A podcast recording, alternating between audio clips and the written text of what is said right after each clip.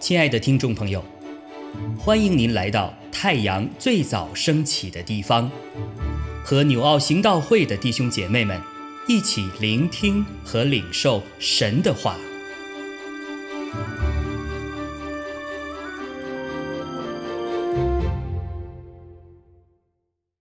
使徒行传二十八章十一到二十二节。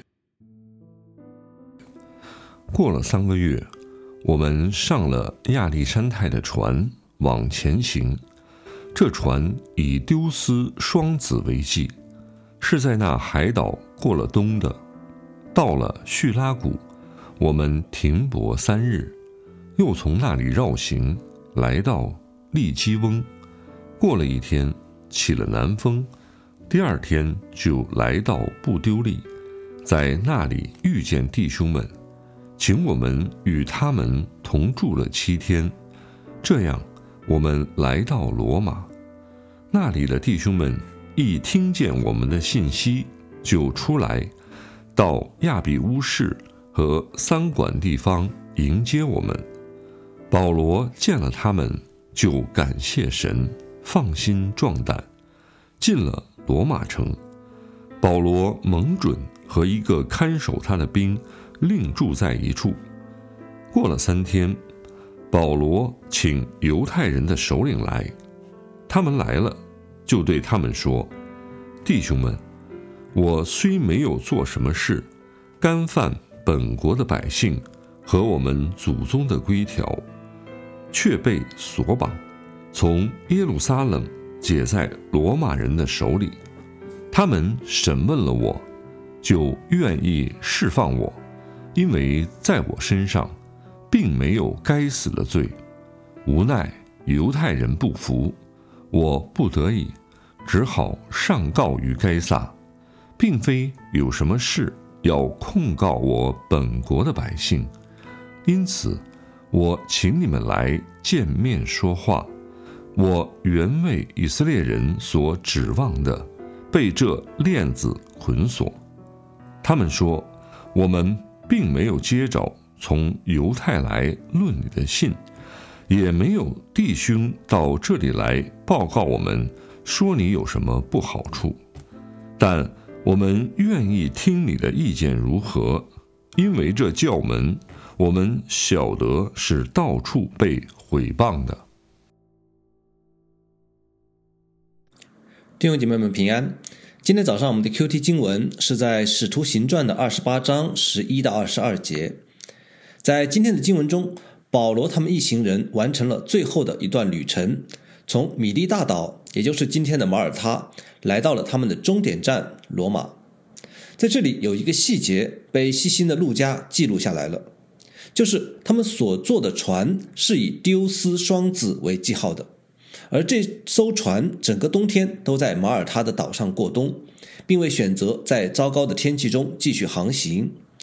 丢斯，也就是我们现在所说的宙斯，是希腊众神之首。他与斯巴达的王后生下了双生子。据说这对双生子非常的英勇，并且极其的有爱，他们联手就能够战胜暴风骤雨，所以他们就成为了船员们所公认的守护神。陆家特别记录下这个细节，让我们看到两点。首先，这艘雕刻有宙斯双子的船，并未选择在天气恶劣的天气里面继续航行，尽管他们已经处于意大利的南端，距离罗马城只有咫尺之遥，但他们仍然选择就地过冬，宁愿耽误三个月的时间。显然，所谓的宙斯双子带给船员的不过是心灵的慰藉。而非真实的信心，而真正能够在海难中拯救人的唯有上帝。这正是保罗他们此行中所证明的。尽管这一路上的各样的危险和困难也不是保罗所愿意遭遇的，但是当神与人同在的时候，人的错误却往往能够被翻转成为神迹般的救赎和恩典。这也正是保罗和百夫长以及船员们的共同经历。我想，很可能这正是保罗与路加等人登上这艘船时的对话。保守我们的不是宙斯双子，而是我们的主上帝的独生子耶稣基督。其次，保罗和路加并未选择拒绝登上这样一艘具有明显的偶像崇拜痕迹的船。当然，有人可能说保罗是囚犯，没得选择。但是从陆家的描述来看，他们甚至并不以登上此船为耻，否则陆家就没有必要多此一举，记录下这个可能别人都不大注意到的细节。我们有些弟兄姐妹在成为基督徒之后，对偶像特别的敏感，我就亲眼见过一个特别极端的例子。有一次，我在一个基督教的书店买书，听到前面一位顾客与店员交谈。原来他要退还一本属灵书籍，店员当然要问原因。我听到他说这本书里面出现了“龙”这个字，让他感到很不洁净，很不平安。店员的回答很有意思，说：“那如果是这样的话，你的圣经也该被退回来了。”虽然最后店员还是本着爱心给他退了书钱，但这事让我思考良久。一本书是小事。但是我们基督徒如何在一个充满偶像的世界中生活，却是大事。当我们的教会买下今天教堂的这个建筑物的时候，它原本是一个俱乐部和酒吧的所在地，人们在这里游戏、饮酒和赌博。当时我们看房的时候，走到地下室的啤酒冷藏室，里面冒出来一股浓浓的酒气。